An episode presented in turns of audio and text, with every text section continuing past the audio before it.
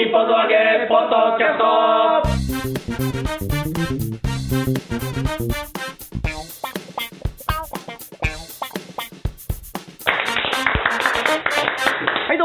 こんにちは。新日本の揚げポッドキャストの時間がやってまいりました。待たれてました。霊霊者マルコでございます。広瀬和夫プロデュース。嬉しそうです。こちらマルコマキス、もっと新日本の揚げという落語でもラジオ下手だけどええうるせえな、これ。ええ次回ちょっと決まってないですけども。まあ俺のこと嫌いなのかよ大好き、です。すみません。ええその先生のためにやっております。このポッドキャストでございます。まず私が霊霊者マルコとして、長谷川こちらです。はい。ちゃんと喋んなさい。我々のプロデューサーがこちら。広瀬和夫です。よろしくお願いします。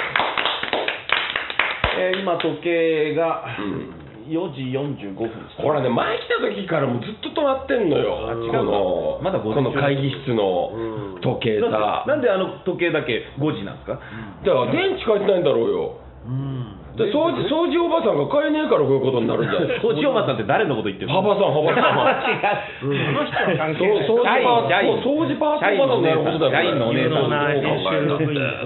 掃除はね上手ですしてない。掃除はむしろ下手だと思います。そこういうところに気がつかない時点で俺ダメだと思あんまうよ片付けられない人だと思います。僕は。怒られる机の周りとか見るとね。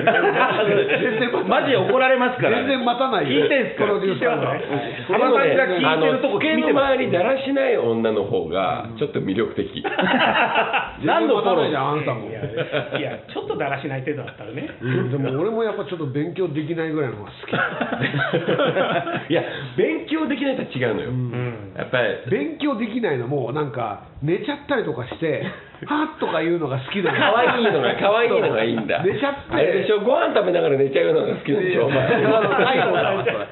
ババアじゃねえかそんなの。もうもう肉まん二口目でもう寝ちゃうような。なんかみんなでテレビ見ててね、こんなね、老人ホームか、そうじゃないのよ、そうじゃなくて、私が好きなのはやっぱりこうね、夜、もう夜、もう起きて、徹夜で勉強するとか言ってて、うん。そのまま寝ちゃって、頑張るそうココアも用意してそう。膝掛けも用意してさあやるぞって寝ちゃったて、まあ、最高よ、ええ、新日本の和芸、ポッドキャスト終わっちゃったよ。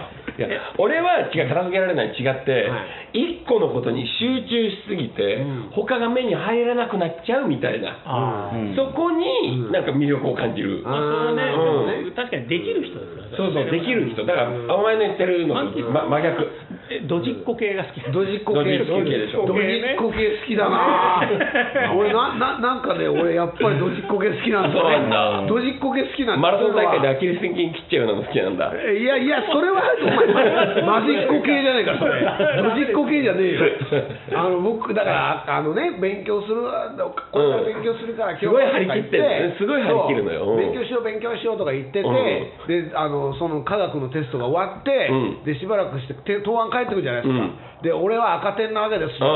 赤点だから再再試験とか言われて。マジでマジかよ再再試験。かよ、うん。7点しか取れなかったからなとか言って、うん。その科学のうん。再試験の教室に行ったらその子がいるみたいな、最高よ。お前勉強しためちゃくちゃ可愛いこの子と思っちゃうもん。だってあーなるほど。うん大好きです。そういう、いやそうえいうなんかドラマの1回目みたいなね。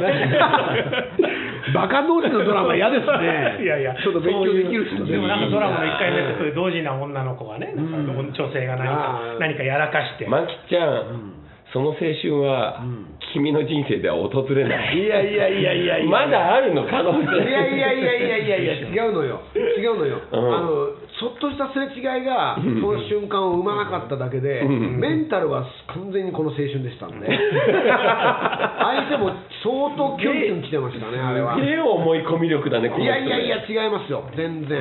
ええ。もうあなたたちはあの風車だというかもしれないけどあれは確実に敵です、ドン・キホーテ？一問の人かと思った。あれあもうもう違います三五郎です あれは風車じゃないありません。あれは敵です。建物です、建物いや。全然皆さんは。人工物です。でもそういうふうに思うのであれは好きですね。私は本当に好きだな、あー。僕はね、なんかこう、すごく真面目なね、ん。え委員長みたいな、ああ、もう、南波さんじゃないですか。あそもうちょっとちゃんとして南波 さんもちゃんとしてますよ。でもそんな感じかな。南波さんよりちゃんとしてる人周りにいないな。あのちゃんとした人が好きなんだけど、ちゃんとした人は僕のこと好きになってくれないんだよ。だってちゃんとしてないもん広瀬さん。だからね、あのちゃんとした僕がね中学3年の時に、中学2年生のすごいちゃんとした感じの,、ね、生徒会で、はい。こう僕が、えー副会長みたいな感じだった時に、うん。はい。えーなんか書記みたいなのをやってて。ああいいね初期。そのすごい真面目で、あの子は良かったなって最近になっても思うね。もう、なんだよ、このね、おおじさんが好きな女の子のタイプを言い合うっていう。これ全然違います。初期から副会長とかになっちゃったらもう違うのよ。初期で居続けてほしいのよ、うん。え、だって、そこは昇進する必要ないの？いや初期で居続けないとダメなんですよ。んなえ？そんな副会長にうん。初期が好きなの。あそう。初期でも、えー。ここは広瀬さんがちゃんとしてないと思って、うん。あんまりこう相手にしてくれなかったんですか？そうなんだ。いやそのその当時からそういう髪だったんですか？あ長髪割と、いやいやいや。挑発ではあるそれ以外にも問題点結構 見た見た目だけが問題みたいな言い方してんだよ。山本問題点悪口言う時のあの笑顔ははい。昨日今日出来上がったもんじゃないと思うよ俺。中学時代から。勉強はすごくできてあの運動もできてたんだけど多分性格が それはねやっぱりね最大の問題です。うん。あほら勉強が自分ができて、であのできないやつをバカにするタイプ なんでだよ。勉強すればいいじゃん、うん。それですよ。なんでわかんないの、うん。なんでこんな簡単なことわかんない何個か苦しんでるとねそう優しさがないんだあれと同じだ。ラジオのあれと同じだよ傷つけられちゃうで何の話してたの、僕がいない間ね。あああだからもうは幅さんをババアだババアだってひどいな。で俺がねうん。言うと怒るんじゃないの？とん。マンキちゃんが。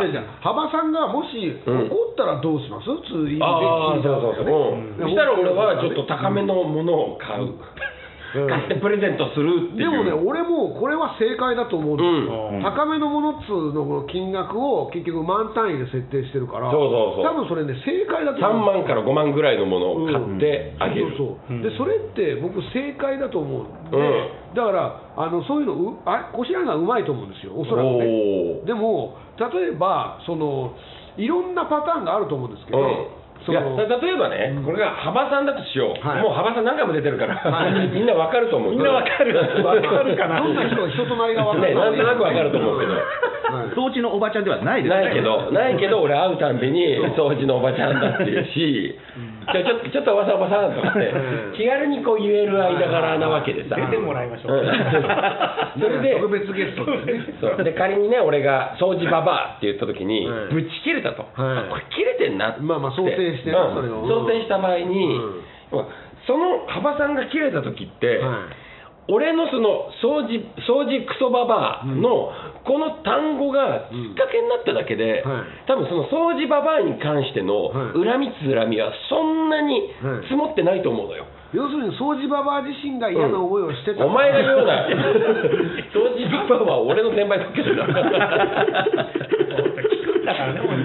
いやいや。違うのよそれは、要するにつまりこしらりさんに対する不快感っていうのが、そその瞬間的最大風速的に上がる要素が、そのせ日常生活の中にあるから、うん。それを、えーそれをそれがあるっていうことを前提にして相手に何かをしてあげるっていうことを考えればいいってことそうそう今までだって掃除おばさんでやってこれたから。だから多分それはあくまでもその怒りの本当に火をつけるきっかけになっただけで、はい。燃料はい。ろんなことで燃料を溜め込んでるわけよ、あの上司がうざいとか。上司が面倒くさいと上か司いるから、ここに。うん。上上司が面倒なこととか、うん。もうとにかく上司のこととかね。全部上司じゃない上司関係の悩みを。そうそう、うん。それがこう積もり積もったのの、だからきっかけを俺が与えてしまっただけで、八つ当たりじゃねえか。上司に言えないこと、こちらにぶつけてるだけじゃねえか。でもそういう可能性もあるから。それはね、うん。それ人間ってそういうもんだと思うよ、俺もそう思う、そうそうう。ん人間関係が出来上がってればね、うん、だから、あの、そういう時にうん、過剰に反省しすぎない。はいはいはいはい、俺がやる場合は。うんなるほどね、高いの買うからさ、いいじゃん、今の欲しいの、うん。プラだ、プラだ、みたいな、うん。なこと言って、本当に買って持ってけば、うん。そこで解けるんだけれどもうん、やっぱ本気で大人が切れる機会ってあんまないから、切れてしまうとこっち萎縮するじゃん、はいはいで、うん。余計に下に下に入ろうとして、うん。相手の怒りレベルを上げちゃうわけよ、だから俺は、これだけ払ったんだから許そうよ、みたいな、その、なんだろう、微妙な、うん。上には絶対いかないけれどまあ、も、想定が幅さんだからね。幅さんだから。ええまあまあ、うん。例えば、うん。例えばですよ、うん。マルコアイさんに無能デブ、無能デブって言うじゃないですか。うん。言う言う言うこれは、うん。その関係でずっと言ってるから、うん。今怒ったらマルコアイさんの方が恥ずかしいんだよっていうようなところがあるわけじゃないですか、ある程度ね。まあまあ、ああるけど、あるけど、マリちゃんの中では、ちょっとずつその無能デブは溜まってると思う。あ無能デブ溜まってるか。ら。溜まってる。じゃあそういう時は、豚キムチも。ね、池豚とかに変えていけばいいと思う。豚だちょっと褒めることによって少しずつ減っていくと思うけど、だから、仮にこう、ま、まるちゃんをいじりすぎて、はい。怒った場合、怒った場合は、俺はもうほっといていいと思う。だから、まるちゃんが言うように俺からしたら、まるちゃん下なわけだから、怒ったんだとしたら、あの別に、翌日俺が同じ顔して接してあげればいいだけで。はいはいはい、あなるほど、うーん、なるほど、うんで俺からしても、まるちゃん下だから、違うけどな。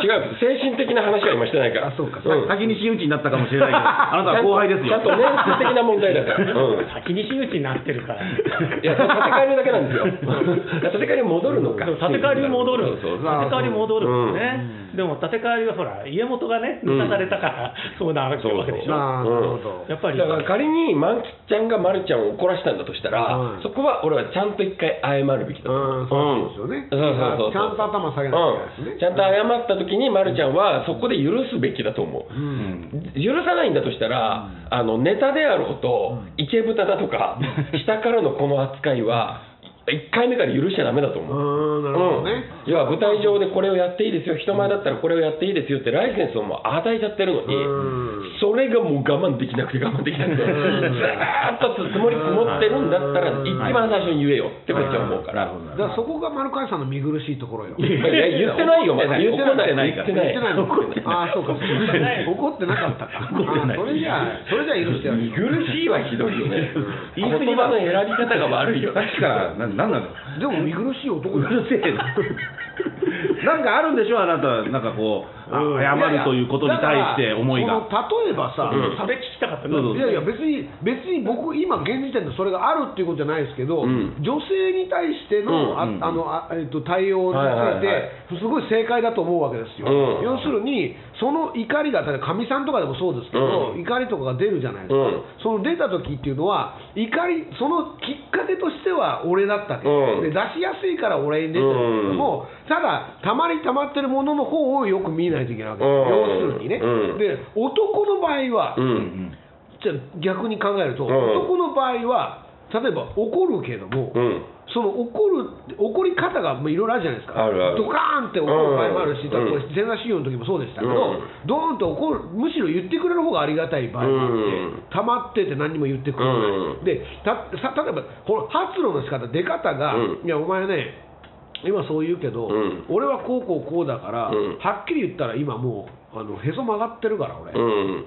もう許さないよ、うん。みたいなことを言われる時があるじゃないですか、あるあるある。そういうふうに怒る時人もいるじゃないですか、うん。いるいる冷静にね、うん。そういう時どうするんですかっていうふうに僕は、うん。うん。うん。その女の人に対してはいはい。そういうだだノウハウがあって正しいと思うから、うん。その男の人どうするんですかっていうことに興味があって聞いただけ、あそういう場合があるからあ。ね。そういう場合は、付き合わない、そういう人とは。うん。すごいね、おい。ああってもう、うん男の場合はさ理路整然としてるじゃん、うん。論理ができてるんだよ。そうそうそう自分の中で、うん。こういうのは嫌でこういうのが好きだそれにはこういう理由があってっていう、だからもうそこまで出来上がってるものと、うん。もう俺の生き方が、もう完全に相反しちゃってるから、もうお前は許さないようになってるわけじゃん、うんそれがどうしても自分の師匠とかだったら、うん。それはもう絶対呼んなくちゃいけないよ。だから師匠だったら、ね、そうそうそう。だからその、そそのそういう理屈で付き合わないってなると、うん。そう例えば一や問というくくりでも仮に師匠だとしたら、うん。そこまでなる前に弟子は見抜いてそっちに行ってなくちゃいけない、師匠ならね、うんうん兄弟子とかだったら、俺は無視、うん。口を聞かない、うん。それってそれって、あの仕事がしにくくなるな一緒に仕事しないもん、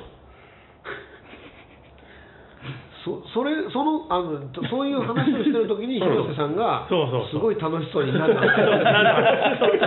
ほらだってお前なんかもう許さねえよ、そこまで来ちゃってるからっていう人はさ、ちょっと今度仕事あるから一緒にやろうとは言わないじゃん、うん。もちろんそうだよね。そうでしょ、だとしたら一緒になる機会なんかめったにないじゃん、でもどうな何人も出て出ますみたいな時に一緒になったとしても、楽屋にいなきゃいいんだから。さ、自分の出番だけやって、あそれ言ってたのね。そうそう。れそれ聞いた。そうそうそう入ってきた時。そうそうそう。で誰の話？な誰の話？誰と一緒にいたくないんだろうと思って。ものすごくいやらしい顔。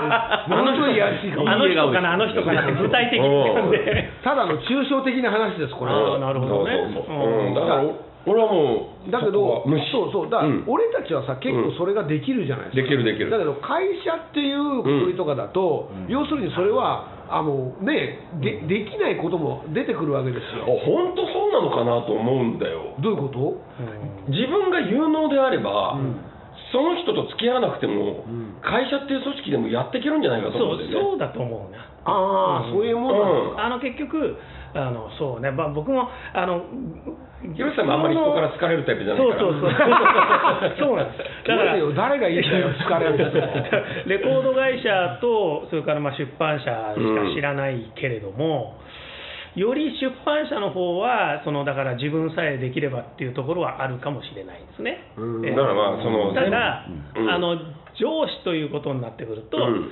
下の人を使うにあたってあの向こうがこっちも嫌いでこっちも向こうが嫌いだったらそれはやりにくいなと思うね、うん。だからその場合無視はできないでしょ。でも、僕の場合やっぱりねあの正直人間関係でああの人嫌だなと思って向こうもあんあんまり気に入ってないだろうなと思う時は無視だねやっぱり。無視それは。で通り一遍の付き合いですうん。僕通りだから事務的なことはしなきゃいけないでしょ、うん。ね、だから落語会とかでねだあの兄弟子が一緒にいたら挨拶はするでしょしますしますします。っていうことだけ、おはようございますといううんで向こうが挨拶しないときはこっちもしないようになるだけで、うん。もうとにかくでし仕事自体があのそんなに普通の仕事じゃないかもしれないからだからそれでうん通ってるのかもしれないですけどね、ただあの人間関係だけで成り立つような仕事をしてないからなのかもしれないけども、えー結局そういう人間関係は不要だと思ったら不要は不要で生きていくことはできると思いますね。はい。その時にその自分が嫌いな人よりも自分の能力が低い場合はもう潰されちゃうと思うんだよ、うんうんそうそう。うん。さそこはすげえ頑張んないといけない。そうね、ん。そうそうそうそう。すげえ頑張って他の人の評価とかもあって、要はその部署が変わったりとか、そうそうそう。環境が変わった時に飛び立てる準備はしてないと、そこと嫌いだからって言ってのんべんだらりとしてたら、多分どこ行っても同じ結果にはなると思うんだよね。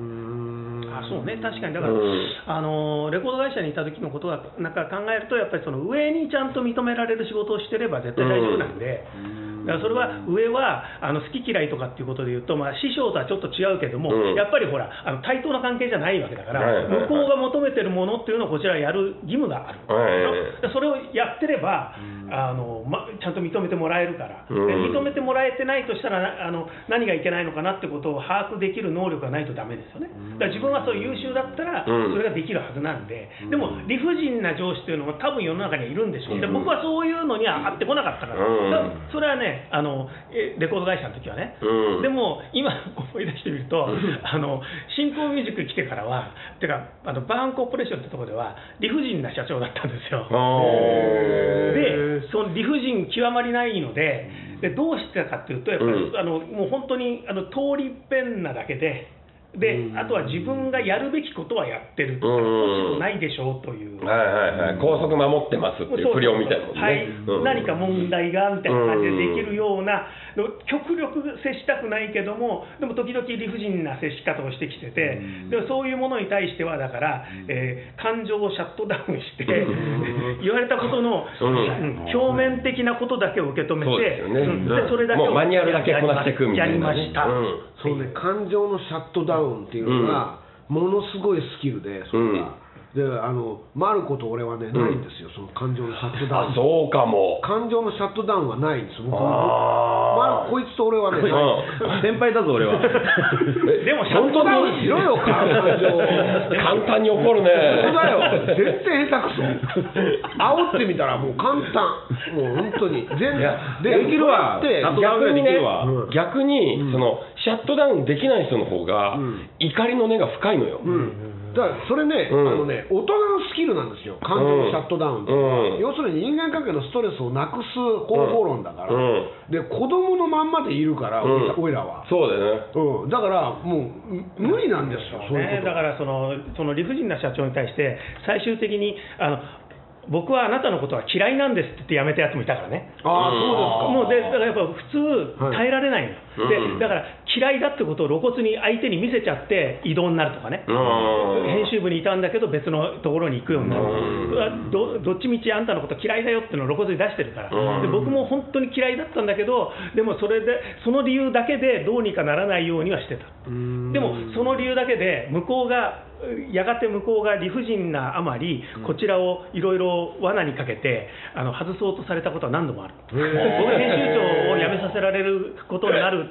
なった時が3回ある。なんだけどその都度あ僕が辞めてもいいんだったら辞めさせてくださいと。すよ別に。僕はあのバーンじゃなくてもやっていけるからっていう態度を出したらだから周りが広瀬さんがいなくなったらこの会社潰れますよっつって止めた。っていうことが2回あって。あともう1回は僕自身があの、まあ、いいですけど言われなきあの中傷ですよそれは。っていうことを証明したんですねうん。たら向こうがあのグーの音も出なくなったと。うん。それはあの本社の社長の前でそれをやったからここまで言っちゃっていいのかな。だからもう優秀だからできるわけよ、ね。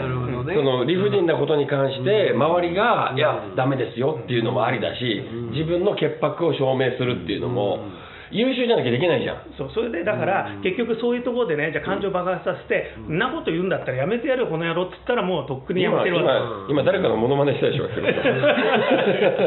誰とは言わないですけどね。誰かのモノマネ。だ例えばね、上が理不尽な場合は、うん。あのつまり向こうが理不尽な場合は、うん。ある程度、つまり、えーこっち側っていう考え方がもうできると思うんです。けど、例えば向こう側の利利費と、うん。こっち側の利費が合わないだけの場合もあるわけですよ。うん要するに向こうの利も一応分かると、うん。で費も分かる、うん。でこっちの利も分かって分かってもらいたいし、こっちの費もうん。あるのも分かると、こっちの方がね。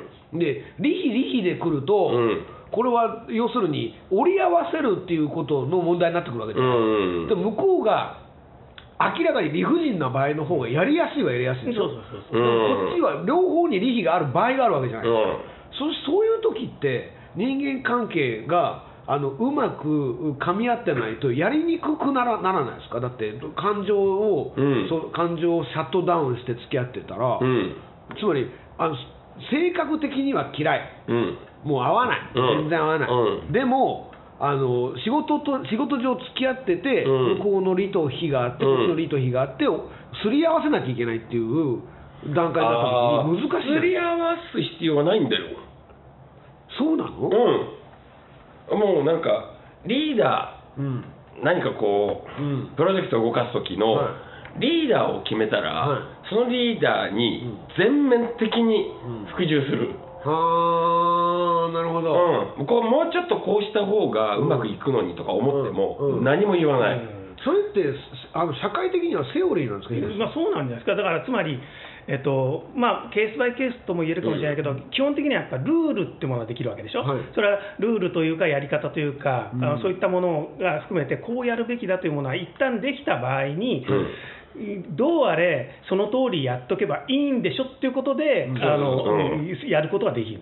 だから、このやり方、あなたの言ってることは間違ってると思うけども、そうやれと言うんだったらやりますよ。やりますよっていう、ああなるほど。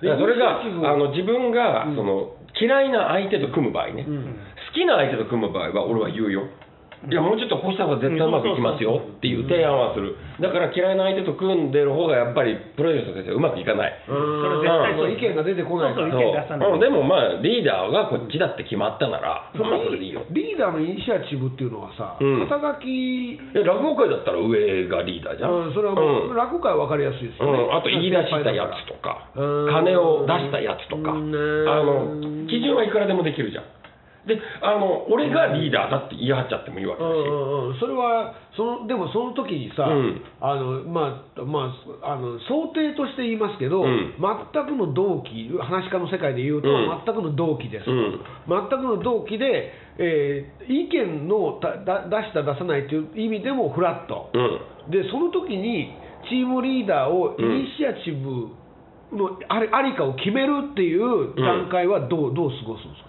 そしたら外部に俺は委託する。うん。はそれこそあの南難波さんとか。はあじゃあお願いしますって言っちゃうの、うん。ちょっとメンバーあの出番決めてください。俺らだと。それこそ野際さんとかいるからさ野際さんなんかいたらすごい分かりやすいわけじゃんだからその対等な関係で2人で何かやるってことは俺はあんまりなかったかまあ、ら2人っていうかね、うんその何人かチーム想定ですけどね。チームの場合でもそれは別にリーダーを立てるうーんあなるほどね。平行線になっちゃうから。外注すんだね。うん。ね第三者っていうのは便利ですよね、だからそういう意味では。なるほどね。うーん、なるほど。自分がリーダーになった場合はもう自分で全部ルールは決めるから。うんうんうんうん俺はだからあの共演 NG2 人いるのよ。立川流の中で。2人もいるうん。向こうからです違う俺から。えたった2人？2人だけなんですたった二人、うん。もっといるみたいな。あの人とあの人ですよね、じゃあね。い。や下です。あそうなの、ええ。あれとあれ？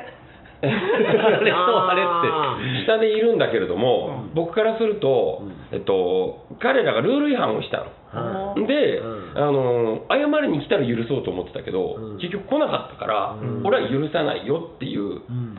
僕、舐められやすいあ生き方してるから、簡単に舐めるわけよ。確かにね。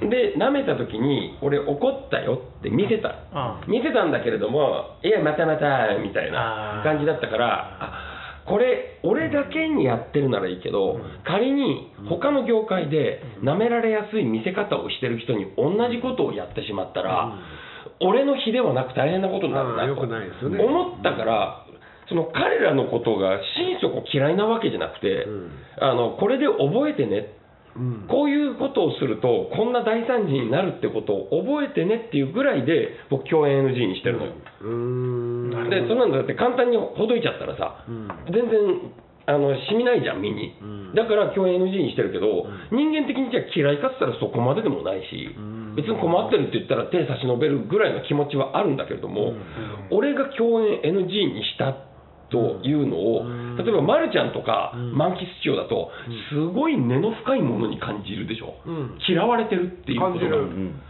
でも俺からしたらそこまで嫌いじゃないのよ、んうん別に普通に会話もできるし、ん。えでも一緒には舞台上がんないよっていう、うん。でも大人のスキルが高いよね。だからマルコと俺はうんないよ、それはそうだからそこのなんか、ひ人をこうシャットダウンするっていううん。ところを、その感情のシャットダウンね、うん。するかしないかによって、ん。そこの根の深さがこんな違うかと思って、うんそうだ共演 NG だって分かった途端もう近づいてこなくなっちゃってさそいつ、ん。なるほど。いや別にいいよテーブルここしかねえんだからそこ座れよ、ガチガチになってさ、ええー、と思って、うん。いいじゃん普通に会今までそれは後輩からすれば先輩が言ったらやっぱ萎縮はすんじゃない？だだけどそれは、うん。あのそれは感情のシャットダウンは、うん。あのすする側とされる側では全然違うまあまあまあまあそうかもね、うん。うん。それはだけどおおいらがすごいと思うのはやっぱりうん。感情と別にうん。行動をうん。規定できることがすごいのよ。2枚つまりあの店舗でいうと窓ガラスがあってその外にシャッターがあるってことでしょ、うん。それシャッターを閉めた状態で窓を開けてられるっていうのがすごいなと思うんですよ俺多分窓がないんだと思う。あ窓ないのもともとうんまあそれはあもうちょっとかわいそうですけど。だってもう吹きっさらしってことでしょ？だって。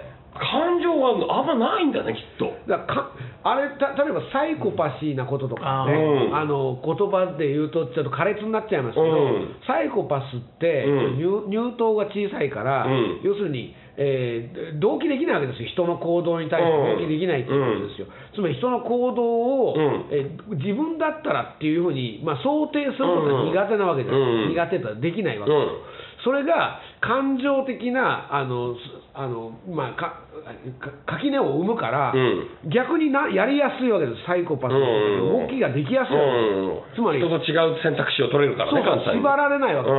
だから、おいら、だからおいらはやっぱりある程度は、うん。あのサイコパシーではないっていうのは分かるわけですよ。つまりこの中で一番おかしいのマーケットさんだよ。ねいやいやいやおおめえふざけんなよおい。いやいやこの中で人の気持ち一番分かんないの満喫だと思うよいやい俺やいや俺絶対的に人の気持ちが分かる人間だよ。だ ったら、落ち研の OB から名簿削除されないですよね。落ちけんないだって喧嘩いや喧嘩ぐらいするだろうだって。しないよ。喧嘩はしますよ。しないよ。サイコパスは喧嘩しませんって。あしないのね、サイコパスは喧嘩しないんですよ、うん。ね。だから分かってほしい分かってくれないっていうところのせめぎ合いだからおかしくないよ全然そうそうサイコパスな方に近いのはやっぱ小白さん。そうそう。そうなんだ。でであの短気なのが満喫。ああタヌキだ。ああタヌキ人間はタヌキキツネか。タヌキと豚と。えそうなの？俺サイコパスなの？豚は混ぜなくてではないでしょうけど、そっちの方向ですよね、でもね。えだって俺人の気持ちすごいわかるよ。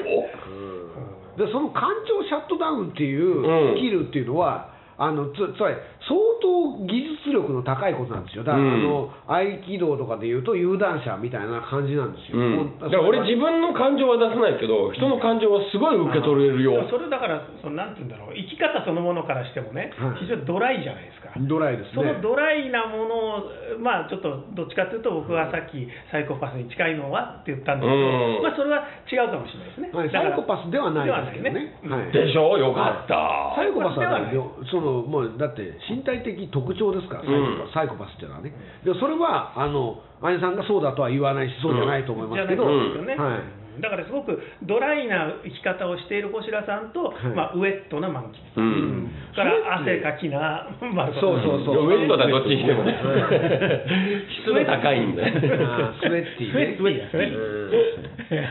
ということですね。そうでもそれはやっぱね憧れのスキルなんだよね。へえ。うん。だなんてことないじゃん。よ俺ドラえもんの秘密道具ぐらいに思ってますね。あその感情のでも正しい満喫師匠がツイッターやらないのとか、うん。あー。俺ダメだもん。うん。絶対ダメだもん、やったら絶対なるもんね、うん。俺絶対ダメですよ、俺なんか全部人だと思ってねえもん。うんあの本当に感情が入ってないツイッターでね、そう。小白さんね。あれたまに絡んでくる人とかいたりするけど、俺人だと思ってないから、うん。誰かがプログラムしたものだと思ってるから、うん、それはすごい。だからそういうシャットダウンって本当にね。だからねそこに対して怒りなんか湧かないのよ、うん。なんか「いやクイシュレちゃんまた失敗したの?」みたいな、うん。なんか多分そんな人生うまくいってない人が、うん。こうマウント取ろうとしてね、うん。コメントとかう打ってくるけど全然僕はツイッター自分でやらないのはあのそういう関係なくてもいい人たちに関係持たれるのは嫌なんでなんか言われるでしょ絶対。言われるの嫌なんでで最近そこは何も自分から言わなきゃいいんだとで言うって、まあ、実際自分は社会的な部分で何かを表明しなきゃいけない立場にあるじゃないですか、うん。雑誌でも、はいはいはいはい。でもそれはそこでやってるんであってそれにそれ以外のところでさらに変な人間関係を生んで直接タッチされるの煩わしいからじゃあ人間関係って直接タッチされたら絶対面倒くさいんで、うんだからまあね友達も少ないし だからもうほとんどいない広瀬さんもちゃんとさその相手を人間として扱ってんじゃないですか？そうそうそうそうなっちゃううちからの師匠もそうなのよ。そうそう。あのツイッターとかで絡むときにちゃんと一人の人間としてちゃんと向き合ってやり取りするの。よああいう反面教師を見て。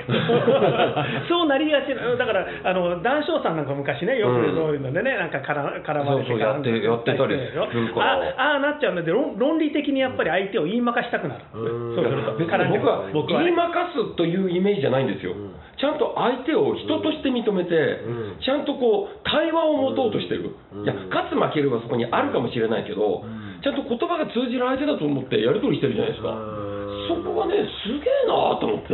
そうでも俺僕を見てるともうもう一個あって、うん。もう一個ですよ、うん。あのなんかいいことを言ってくれる人とかでも、普通の友達みたいなことを言ってくれる人でも、うん。それがね仕事になっちゃうんですよ返さなきゃ返さなきゃ返さなきゃ返さなきゃってなるのが、うん。ものすごい負担になるんですよ、前だからメールをどうやって終わらせるかって言ってたでしょ、はい。あれなんかああなるほどって思いますね。いやもうね、うん。もう無理なんですよ。だから はあ。りがとうございました、こちらこそまで返さなきゃいけないのか、はい。みたいなね。そうですそうです。どこで終わらせるかね、そう。で それ考え始めたら大変な要件終わったら終わりでいいじゃんそんないやこれだとドライだよなと思ったらかやっぱりなんかあ嫌われたくないとか嫌われたくないっていう気持ちはもともと持ってるんですけどうん。もともと持ってるんですけど、うん。ただそあのねやっぱそのラ LINE とか、うん。Twitter とかのスピード感とうん。合わないんですよ、僕自身が。僕も脳後期みたいなのがもうあるあの動いてるから。えだってこの日空いてますか？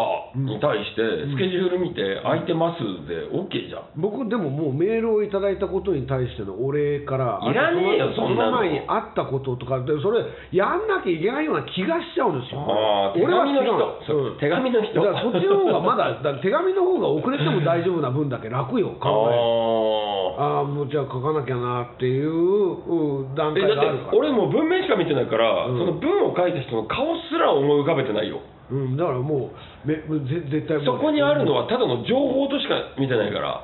で後でああさっきの広瀬さんだったと思って。だからそれがあそうそうさっきさっき褒めときゃよかったと思って。そうそういうのがね、嫌いな人もいるわけですよね、うん。でも小白さんの対応の仕方をね、はいする人がいたときに、なん。だこいつと感情がないなとか、うん。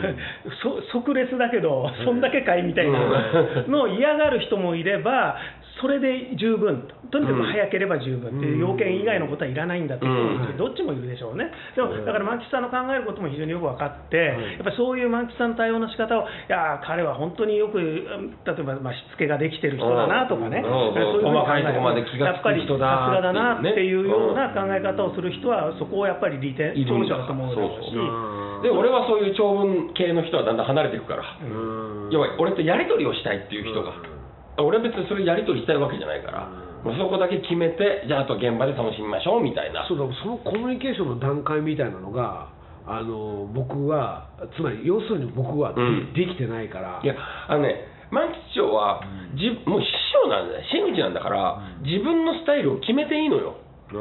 全部に八方美人することないじゃん、みんながこうだからこのルールじゃなくて、俺はこうですって言って、それで納得してくれる人と仕事すればさ、うん。いやそれがね、ま、るちゃんみたいにちょっと不安定でさ、今後もね、うん。どうだろうなっていうのじゃないじゃん、満吉さんはさ、もう自分のさ、満吉落語が出来上がっててさ、あこのまんまいけるなっていう、もうとにかく流行りに乗って、その場しのぎをするま,、ね、まる子ちゃんとは意味が違うわけなんだから、だからそうなると、場しのぎ出来上がってますよ、このスタイルはね。そうなると、牧師長は自分のスタイルはこうだっていうので、ちゃんと満喫経済圏を築いた方がいいと思うよ。それはねもう僕はそのやっぱもうメメール自体から本当は距離取らなきゃいけないですね。いや、嫌ならもう手紙です、あの人は手紙じゃないと連絡取れないよっていう。うんうんうんうん。だからマルコみたいになりたくないっていうのがあるからやっぱり。どう見てんのこっちのことを 今話聞いてたらちょうど真ん中だなって思って、うん。メール返すのめんどくさいけどこうした方が星田市長みたいにした方が円滑にいくんだろうなみたいなね。両方分かってるから、ででもその間でブレてますよ自分は、まあ、その辺は僕も間なんかなと自分で思うのは、やっぱりその、小白さんの見るとね、別にそれは全然不愉快じゃないんだけど、反射的に送ってきてるなって。そうですよ。うんわかる。2秒で切るねわかるはい。それで、はい。自分がそう思われるのはやっぱり嫌なのね、うん。自分はやっぱ返すときに、うん。あのちゃんと考えてますよ。で結構長くなっちゃうんだなそれ でやっぱり、あのあの万吉さん言ってたみたいに、受け取りっぱなしもちょっと失礼かなって思ったりするうん。ね、だからありがとうございましたと、ご丁寧な返信ありがとうございましたから入ってみたいなところはあって、でそうするとあの、どの辺でやめるのか、ほどがなのか、確かに分からなくなることあって、あの昨日もね、やっぱりメール最後に僕が送った後に、そのメールの返信なかった時に、ちょっと怒ってるのかなと思って。それですよね、えーそれですよね、そう、それですよ、何でもいいから、えー。こういうなんか絵文字でいいから帰ってくれば、ああ、よかったって終わるんだけどね。でも終わんないでしょ、絵文字返ってきたらまたなんか返そうとしちゃうでしょ。えー。ねそれはちょっとだ、引きずられる度合いの問題なんですよ。うだからあのあれ、ちょっと待てよ、でもっていう段階なのか、それとも、えー、まあいいやみたいな段階なのか、でラックを分けなきゃいけないじゃないですか、つまり、情報だけをあのやり取りしてるんだなっていうラックに入れられるか、うん。もしくは、そのラックがあるにもかかわらず、ん。こいつふざけんなよのラックに入れちゃう場合もあるわけですよ。ん。例えば、小白石さんだったら、ん。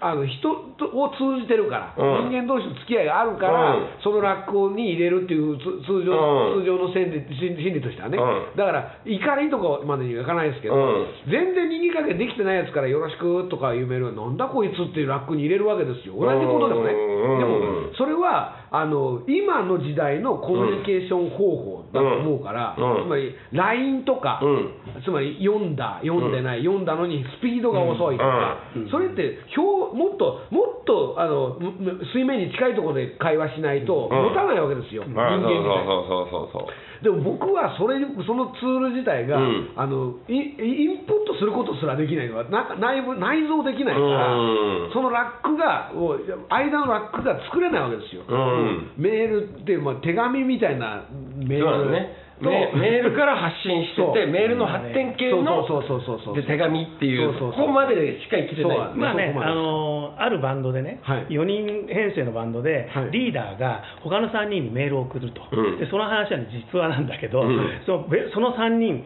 1人は即了解って返ってくる、うん。でもう1人はあのやや経ってからあの非常に丁寧な、よくわかりました、何日と何日ですね、え了解いたしましたって返事が来る、うん。でもう1人はいつまでたっても返事くれない。うん。でそうするとやっぱり、了解も、いつまで返事くれないやつも、やっぱり嫌なんですね、うん。リーダーはね。ん了解っていうのは。で、それは了解でいいはずじゃない、うん。ね、でもそれは嫌なうん。ふざけんな、こいつって思う。うん。まあ、返事返事くれない誰々よりはいいけど、でもふざけんな、こいつ、ちゃんと聞いてんのかと、ん。何が了解だよっていうね。うんなるほど。わかる。面白い、ね。あんま満喫こしらじゃないですか。そう。だからそうねそう考えたら、その真ん中で行くのが一番。あマルコが一番いいですからねでも僕今気になったのは、その了解って送った人と、その長文で送ってきた人と、返してこない人のうん。担当部署がどこなのか知りたいですね。あー了何をやってる了解はボーカル。了解が僕から、あ、なんかそれっぽいね、やっぱね。はい。ちょっとそうですね。はい。リリーダーはリーダーベース。ベースがリーダーなんだ。あーベースだもん。ベースだもん。基地だもん。ベースですもんね。できちんとしたメールを返してくる人がギター。なあ、なんかイメージ通りだな。返事くれないのはドラム。面白い、これすごい面白いですよ。だってね、ボーカルってやっぱりね、うんあの楽器の中では一番単安直なもんなんですよ。まあ目立つしね落語ってそうじゃないですか。うん安直なツールなわけですよ。一応ね、うんだから了解はすごい納得できるし。そう了解でいいねだから落語家はボーカルベースの、ベースのかみさんは誰かって言ったらやっぱギターなんですよ。うんでドラムはいないと始まらないもんでしょ、うん。だから俺がいなきゃどうせ始まんねえんだから、うん。なきゃそんな気がしないしそうそうそう確かにね返信しなくたって俺いねえとスタートしねえんだから。どうせ別に俺が返そうが返す前が俺がいなきゃ始まんねえよ、そういう感じがするんですよ、なんか。そうなんかこの間ね、そのだからあのアメリカのね、はい。すごく有名なドラマーとインタビューしたときに、うん。あのまあ、その前の日にリハーサル不足でちょっとミスがあったのね、うん。そしたら、まあ、ドラマーは大変なんだよ、ミスするとすぐ分かっちゃうからと、他のパートはミスしても分かんないだろっていう、あなるほどね。おめえらごまかせるからね。大変なんだ、ドラムは。そうしかもだってドラム自体運ぶのも大変だそうそうし大変だよね大きいしだからやっぱりそのスケジューリングの中でドラムは絶対欠かせないはずだから、うん。すごくね、ぴったりきますね。よかった俺ボーカルタイプで。ボーカルタイプだよ。ね。向いてるん。ですうん。向いてますねことが分かったということで、うんマルコさん、締めてください。はいはい。えーまあ、次回のおもっと新日本の和芸の落語会、まだ未定でございます。うんえーまあ、今後決まれば発信をしていきますけれども、まあ、せっかくですから満喫師匠の締めの一言をいただいて、えーよろしくお願いします。わかりました。じゃあ私はこれからドラムを担当させて。返信しねえんじゃないか 新日本の和芸ポッドキャスト。